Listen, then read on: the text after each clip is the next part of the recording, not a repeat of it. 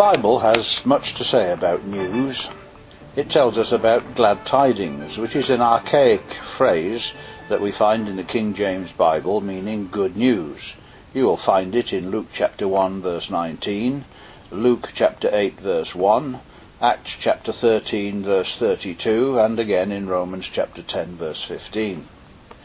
This is Paul Billington speaking with you this week, and I would like to talk for a minute about the Bible's good news or gospel of the kingdom of Israel. While the world continues to depress us with its bad news, it is worth our while to take a break from the news of the world and to think about the glad tidings announced in Luke chapter 1. First to Zacharias, and then to the young woman Mary. In both cases, the good news concerned the birth of a child. In the one case, John Baptist, who was to make ready a people for the Lord.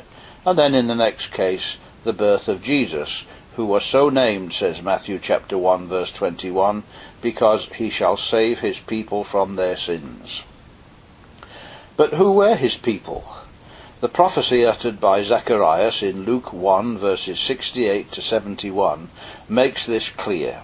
Let's consider the words of this section carefully.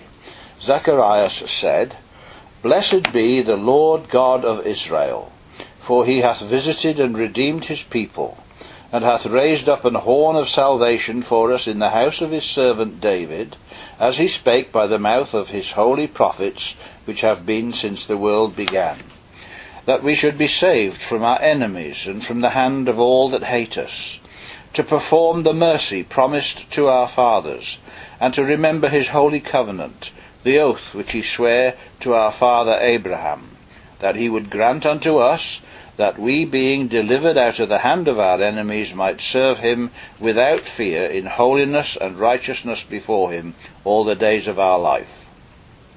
And thou, child, shalt be called the prophet of the highest, for thou shalt go before the face of the Lord to prepare his ways, to give knowledge of salvation unto his people by the remission of their sins, through the tender mercies of our God, whereby the dayspring from on high hath visited us, to give light to them that sit in darkness and in the shadow of death, to guide our feet into the way of peace. So we see that the Lord God of Israel is to redeem his people. This is in fulfillment of the promises, covenant, and oath made to Abraham. John, the child who Zacharias is referring to, was to be a teacher. He would give knowledge of salvation. He would give light and guidance to Israel. He would do this to prepare the way of the Lord. Verse 76. So there was first a period of instruction, of preparation. Then the Lord Jesus enters the scene proclaiming his good news. In Luke chapter 8 verse 1 we read, And it came to pass afterward that he went throughout every city and village, preaching and showing the glad tidings of the kingdom of God, and the twelve were with him. But the kingdom did not immediately appear.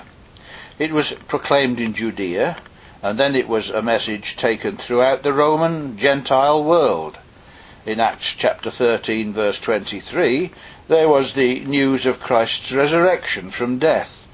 Jesus was promised the throne of his father or ancestor David, Luke 1:32 and 33, and that he would rule over the house of Jacob, that's the Jews, forever. Of his kingdom there shall be no end. So the apostles maintained that all the promises were to be fulfilled by a resurrection from the dead. Acts chapter 13 verses 32 and 33 says this, And we declare unto you glad tidings, how that the promise which was made unto the fathers, God hath fulfilled the same unto us their children, in that he hath raised up Jesus again, as it is written in the second psalm, Thou art my son, this day have I begotten thee. So the good news of the kingdom is still the real hope of true Christianity. It involves the preparation of a people, the redemption of Israel, and the restoration of the throne of the kingdom of David in Israel.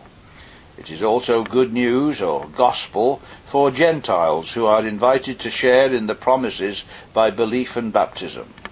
Let us then step aside from the news of the day and focus more attention on the news of the Bible. Join us again next week, God willing. www.bibleinthenews.com